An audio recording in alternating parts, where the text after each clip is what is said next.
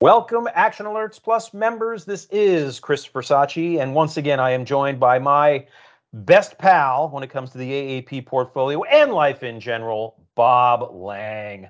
Hey, Bob, uh, as we're talking, we, have just completed the Labor Day weekend. I, I, hope you had a restful time. Uh, you know that it's, uh, you know, despite what some people might think with September, the solstice coming in a few weeks, summer's effectively over. And for you and I, it is uh, back to work.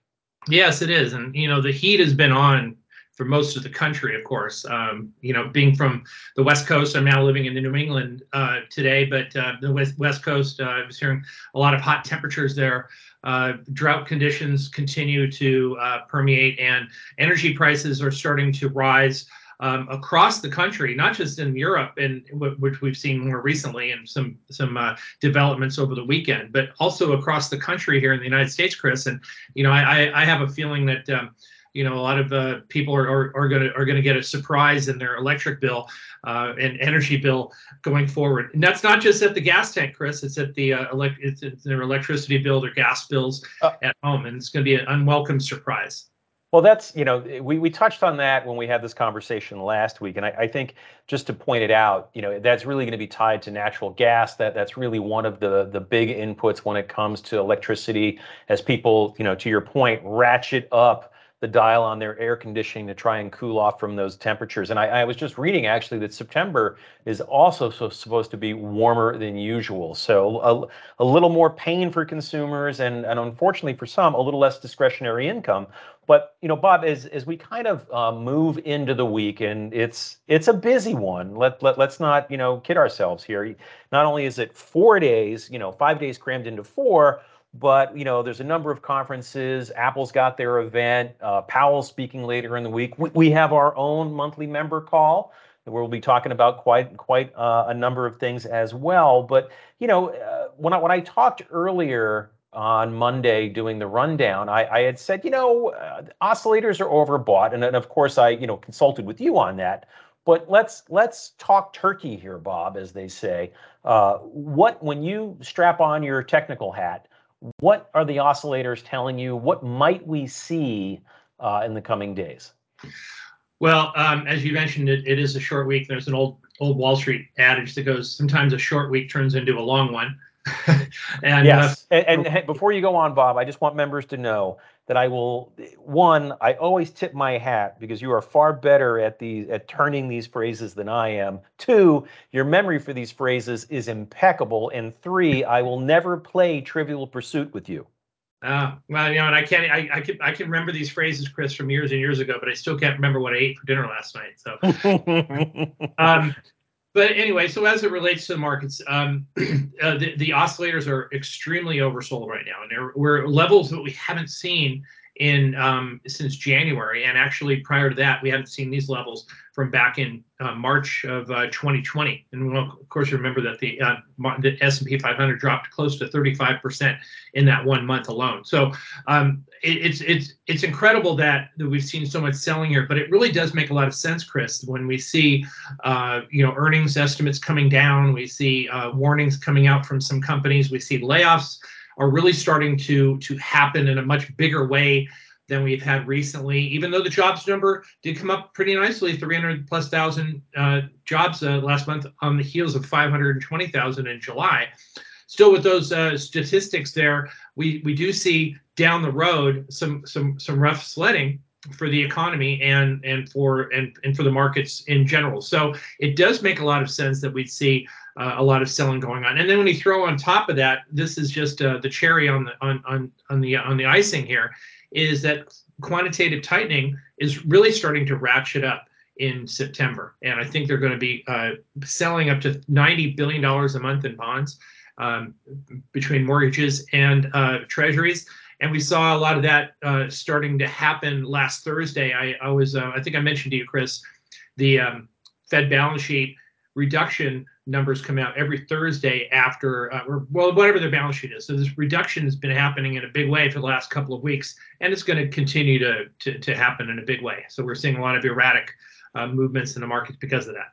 So, you know, obviously the market reacts to information and you know it, it's like a pendulum where it swings right and from time to time it, it swings in such a way that it overreacts is that is that the way to interpret the oscillators you know being very oversold? That the market is priced in a lot of bad information even though we might get more based on what it's seen thus far it's priced in a lot of negative information uh, but because it's so oversold we could see a little bounce back but then as more information comes in we need to reassess where the oscillators are. Is, is that a fair way to be thinking about it well, this is a good time to t- tell everybody what, what the oscillators really mean or what they're telling us here. And simply put, it's just a uh, a measure of of breath. What is the breath? It's not it's not the stuff that comes out of your mouth. Rather, it's just the strength of the markets or the weakness of the market, as opposed when we relate to uh, issues climbing or or issues dropping. So when you have a market that's got good strong breath, B R E A D T H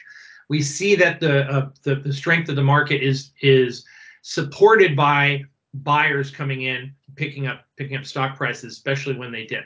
Now, the uh, the converse of that, when we have very poor breath in the market, it means that there's uh, a, a, condition called distribution, which means that that big institutions are selling stocks and it often happens hand over fist. And you know all it is is a really uh, we're, we're talking about momentum and flows right? You know waves in the in, in in the ocean go in the tide goes in the tide goes out. This is similar what we're talking about you know with with breadth and uh, with the oscillators here. So when the tide's going out we see that um, markets are you know basically the breath is is really poor and we see stock prices starting to go down.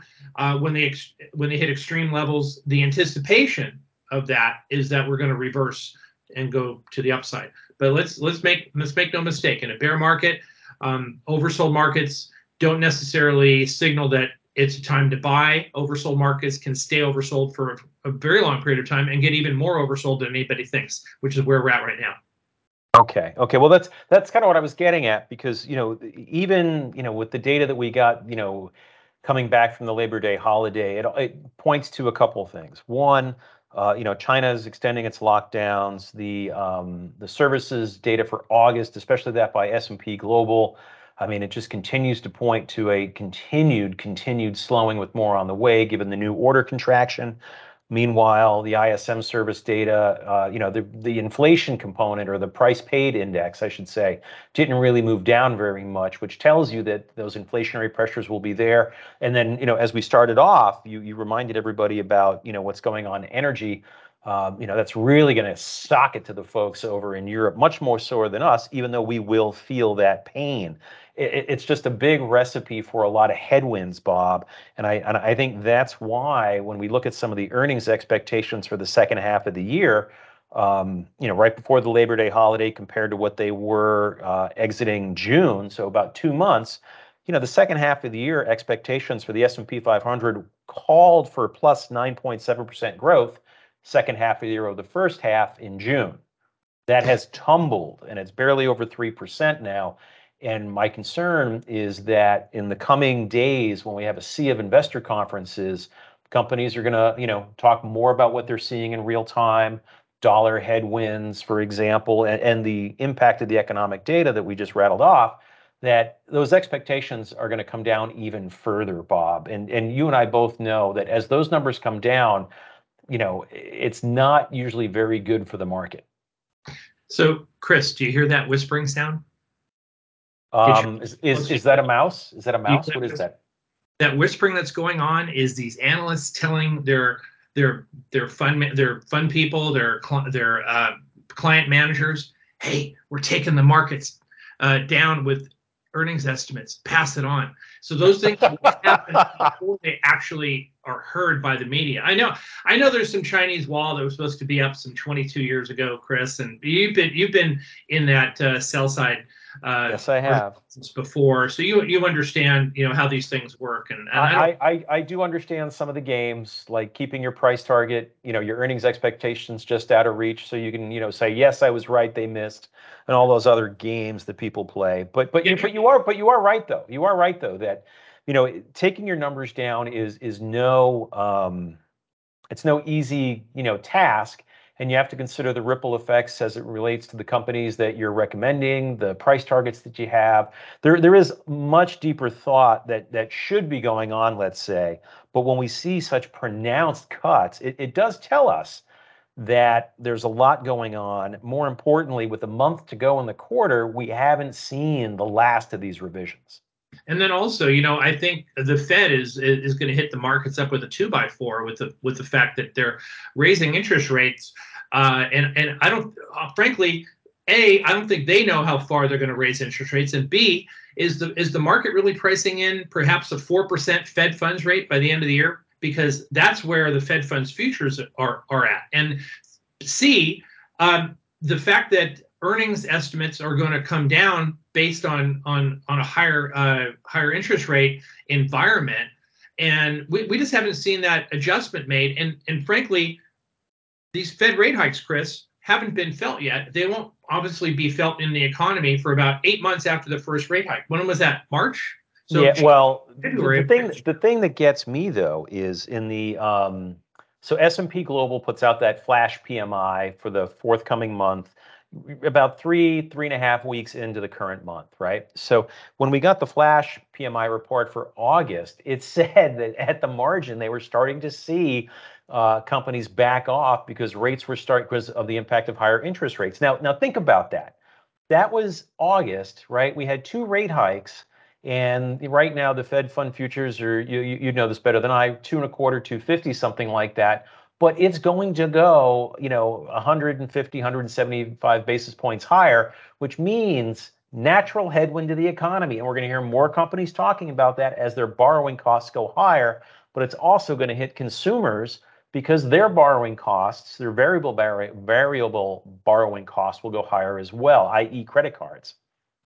So when you marry the uh, the the fact that the Fed is raising interest rates with the with with the with the combination of uh, quantitative tightening going on, which means that we're going to reduce liquidity in the in, the uh, in from the bond market, which in in essence is being re, the liquidity is being removed from the markets in general. When you mar- marry those two things together, it's not a positive for the markets for the stock market right now. And I you know I know valuations are are, are considerations. Some people think that um, there's some positives going on uh, for the rest of the year. I heard somebody, um, I heard Tom Lee, for instance, last week, Chris, saying that uh, I see some positives happening uh, in the latter half of the year. Well, you know, he also did say 100,000 on the Bitcoin by the end of the year too. So I don't. So so, I don't want to criticize him, but you know, still, you know, no, I think no, no. I mean, look, look. These, the, these are all opinions. They're not the opinions that we use to manage the portfolio. So, right. but I mean, as, as, as I sit here, and you know, we, we've got the Apple event coming. Like I said, other investor conferences. Powell speaking later in the week. Uh, I can't think of anything out there other than you know the improbable, which is all of a sudden Russia and Ukraine go. You know what? Forget it. War's over right? Unless we see something dramatic and out of nowhere like that, I, I, don't see any reason for earnings expectations to move higher, you know, this week or, or to be honest, in, in the next few. No, and and and and there's a whole other uh, whole other issue that we talked about recently, Chris, is uh, redemptions. You know, and I think hedge fund redemptions are a, a big thing that uh, people aren't really paying attention to. With the S&P 500 down close to 17 percent on the year, Nasdaq down almost 25, almost 26 percent in uh, 2022, you know, people are, are going to say, hey, look, you know what? I give up. I'm, I'm uncle. And, uh, you know, oftentimes these redemptions have to be made 45 days before um, the deadline. And oftentimes the deadline for distribution is October 31st, so 45 days before. We're talking September 15th, which is coming up in about a week and a half. Uh, you know, so a lot of those. Wait a minute. Uh, wait a minute. Wait a minute. Wait a minute. 45 days. About 45 days before. So, so that, would, that would be the middle of August. No, no, no. Uh, you said October first. October thirty first. Okay, thirty first. I'm glad. I'm glad you said that. Okay. No, yeah. no, no, no. October thirty first. So uh, about forty five days before that would be about the middle of September. So um, so you know, people come in, they write their their their fund managers say, hey, look, you know, I want to get out. And what what do the fund managers have to do? They have to raise cash because they're going to be sending that money back uh, to their to their clients at the end of at the end of uh, end of October. So um, uh, that a lot of that was going on way back when 20 plus years ago when I was helping to manage pension fund money. Uh, when I wanted a distribution, I often get it like I, I, would ask for it on a Friday, I'd get it the next Monday, but that, that was a because I was a I was a hard ass with my fund managers. But oftentimes these guys uh, they have to wait until their window to uh, to get their distribution money uh, out of it if they want to get out of it. So there's that there's that whole headwind coming up too. Then and again, this is something that you won't hear a lot about until after October. Oh yeah, so and so hedge fund had to sell a lot of stocks to raise a lot of money because they had a big distribution. Oh, really? It happened back in September? I didn't know that. Right, right. Okay, okay. Well, is, is as we look forward, Bob, is, is there anything in particular that you're looking, you know, at this week? I know, you know, for example, uh, you know, we've said it once or twice already. Powell's talking later. Apple, I think, will be the usual Apple fare. You know, new models. Maybe they take the wrap off the new watch. You know, you know, nice to have. Not, nothing need to have, in my opinion. I think it'll continue to foster the Apple upgrade cycle among the older install base. Uh, folks, i.e., iPhones, call it, you know, before uh, the iPhone, you know, 12 most likely, which is a good number of people. Uh, but to me, the, the real juice here is some unexpected services or new product. And, and in my reading, it doesn't look like we're going to get a um, VR headset this year at all. That that looks increasingly like a 2023 event. Um, the only other thing that I've read is Apple might be holding an, an October event to introduce some new Macs as well as perhaps a new iPad or two. Uh, if that turns out to be the case, you know, given the fact that we have Universal Display in the bullpen, you know, if Apple elects to finally unveil an organic light emitting diode iPad, then we'd have to rethink that that uh, bullpen holding. But uh, anything anything you know you're watching, Bob?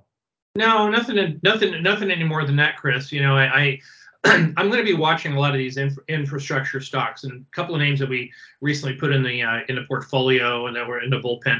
The Vulcan Materials is the one that that really has my interest, uh, and I really like this name a lot. We do have Marietta, uh, Martin Marietta uh, materials in the bullpen right now. It's very similar looking chart. I'm watching these names. United Rentals has been a good stock for us. It's been on a tear since the uh, early part of uh, June, the late part of May, and it went up a, a, ton. We did take some money off the table there. It's pulling back to an area where, where we, we might be considering adding a little bit more. Uh, it's been it's been very strong. Um, and then also, uh, you know, a couple of names that we have and do have in the bullpen. One new one that we added. Um, U, which uh, symbol YOU, uh, which is a clear. Um, you might want to talk about that a little bit more, Chris. That that's that's been a uh, stock. It's been a pretty volatile name, but it's really away from what the rest of the market is doing. It's not a consumer name. It's not a housing name. It's not technology. Uh, to to a certain extent, it is, but I mean, really not technology. It's more security. So it really brings in a, a, new dimension to what um, to to to the portfolio if we do decide to add it. Yeah, I mean it, it's it's a very very different name in in many respects. The way that um, what you call it, uh, AMN was very different when we added it. ChargePoint was very different when we added it. So you know, I, I we we like to have those new names, but you know, again, similar to my comments about Universal Display, we're not going to add a name until we're we're ready to do so. Just because it's in the bullpen, you, you alluded to Martin Marietta being in the bullpen, but of course we we called up Vulcan Materials before it. So um, you know we will continue to do our homework, always assessing the combination of you know favorable upside to downside for the fundamentals, but also we've got to have the technical setup. You know, tell us you know big thumbs up as well. Uh, but make no mistake, uh, you know, the whole reason by putting Clear Secure in the bullpen was uh, digital privacy and data privacy, digital identity. And, you know, over the long weekend, Ireland, Bob, just fined Meta 405 million euros because Instagram bungled a teen's personal information. So, you know, th- th- this is just, and we're going to hear a lot more about this. To me, this is a lot like why we have cyber in the portfolio right? We can just continue to hear day in, day out. Oh, it seems, you know, everybody's being hacked, more ransomware, rising tide. So while we continue to like cyber, I think we're going to see a lot of legs for data privacy and digital identity as well. Just the uh, tip of the iceberg, I think, with some of these cyber hacking. You know, I think you're seeing probably, you know, multiple uh, reports of these every single day, right? I mean, I, you send these things to me all the time. You send me text messages, another cyber hack here, another one there, you know, around the world, not just here in the United States. So, I mean, these things are so the, these these names are so critical to uh, to be on your on your Zoom. I think we have Zscaler coming out later on this week reporting, so that's another name that's in that uh, in the security uh, cybersecurity business.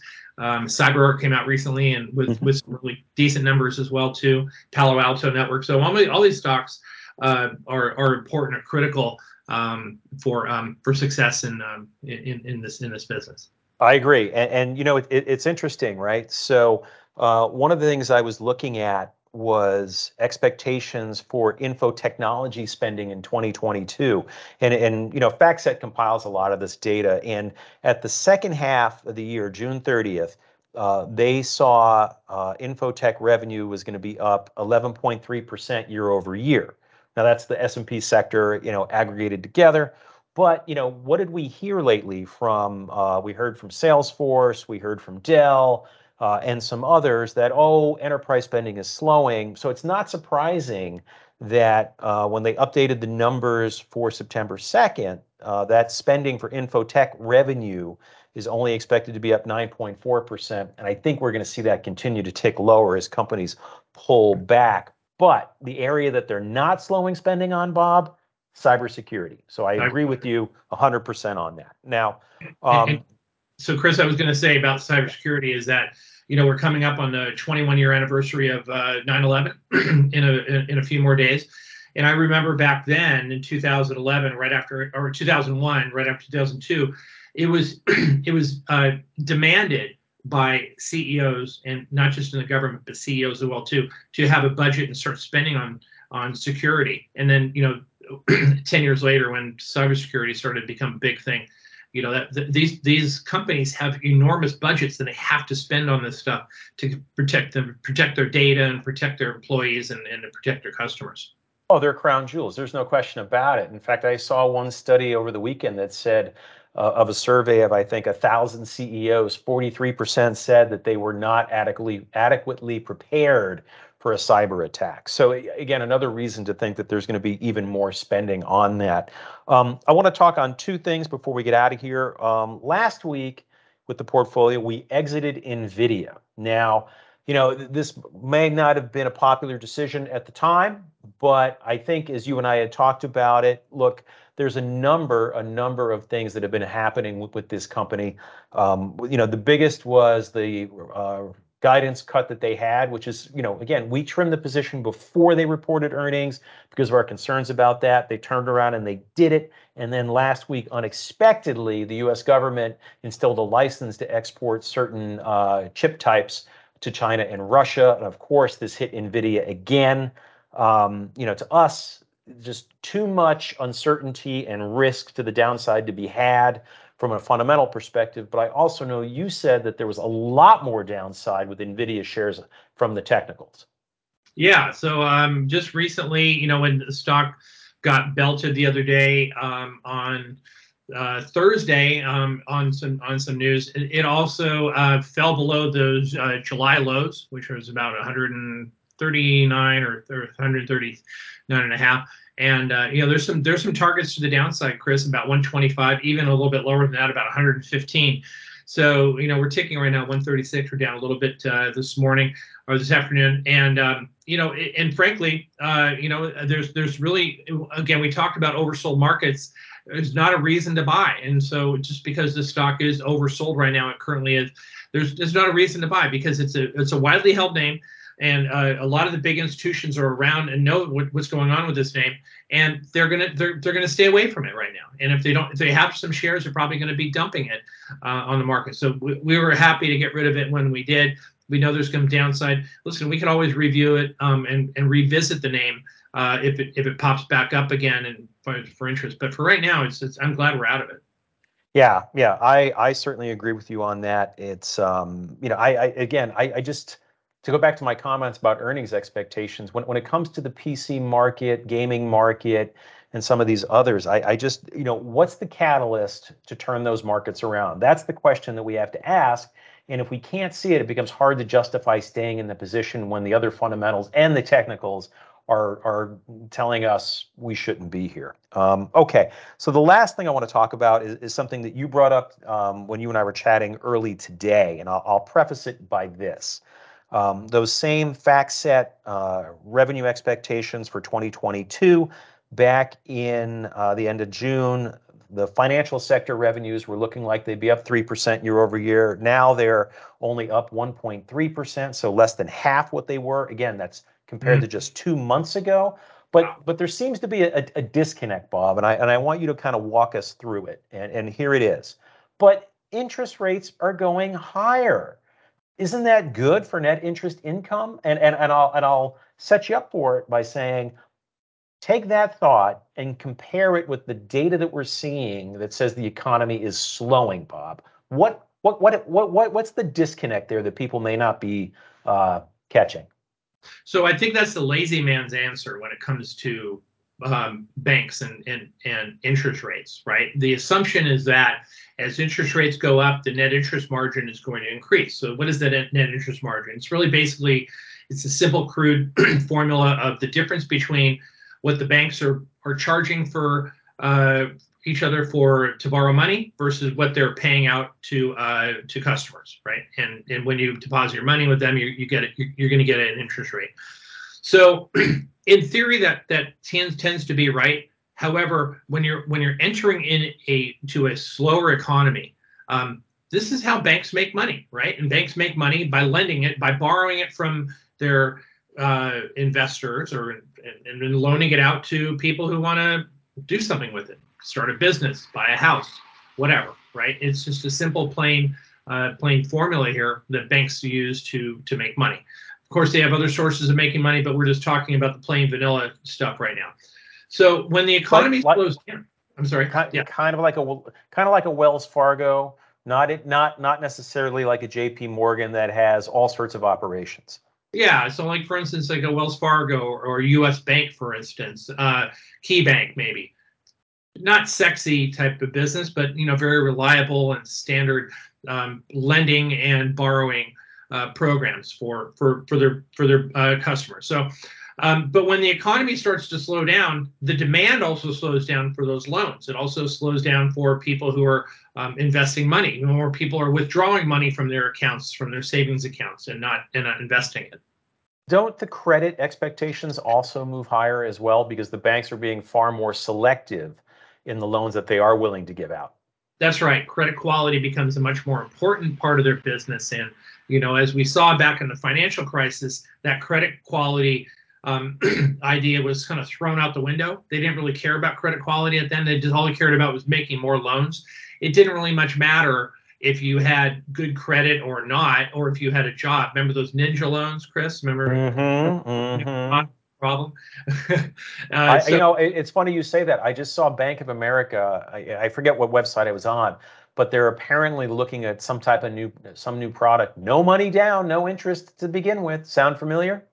It sure does, sure does, and and, and you know, and, and and banks, you know, have have uh, to deal with uh, not just with their customers, but also have to deal with their shareholders, right? They have to make money for their shareholders, and they have to figure out some way to do it um, to keep their stock uh, prices up. You know, otherwise they're gonna they're gonna crumble and they're gonna come come down, um, as they should when the economy is is weak like that. There's a strong correlation between economic strength or weakness and banking strength or weakness strong correlation with that so when when the economy is starting to weaken um, it, it's much the, the hurdle for uh, for banks to make money and, and keep that multiple is uh, is even higher than it was before so I, I think going forward you have to look at these banks as saying that you know what there, there's there's some impending weakness here with a lot of these banks that the economy continues to downshift and we, we get lower uh, lower expectations. Of course, in two weeks, Chris, when we have the Fed meeting, where they're going to have their expectations coming out for projections coming out for GDP,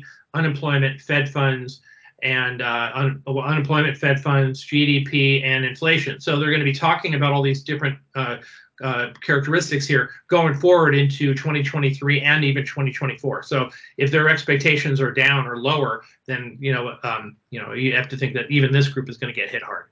Uh, I think all I heard from all of that is uh, members should not look for us to add a bank anytime soon. That that that that, that would be correct. Yeah. all right, Bob. Bob, let's uh, let's leave it there. It's always great to talk to you. And of course, this is just one of the many conversations you and I have, but we're so happy to be able to share these with members to give them greater insight to what we're thinking about what we're reading and how that can factor into some of the portfolio decisions that we make. So, members, we'll be back next week.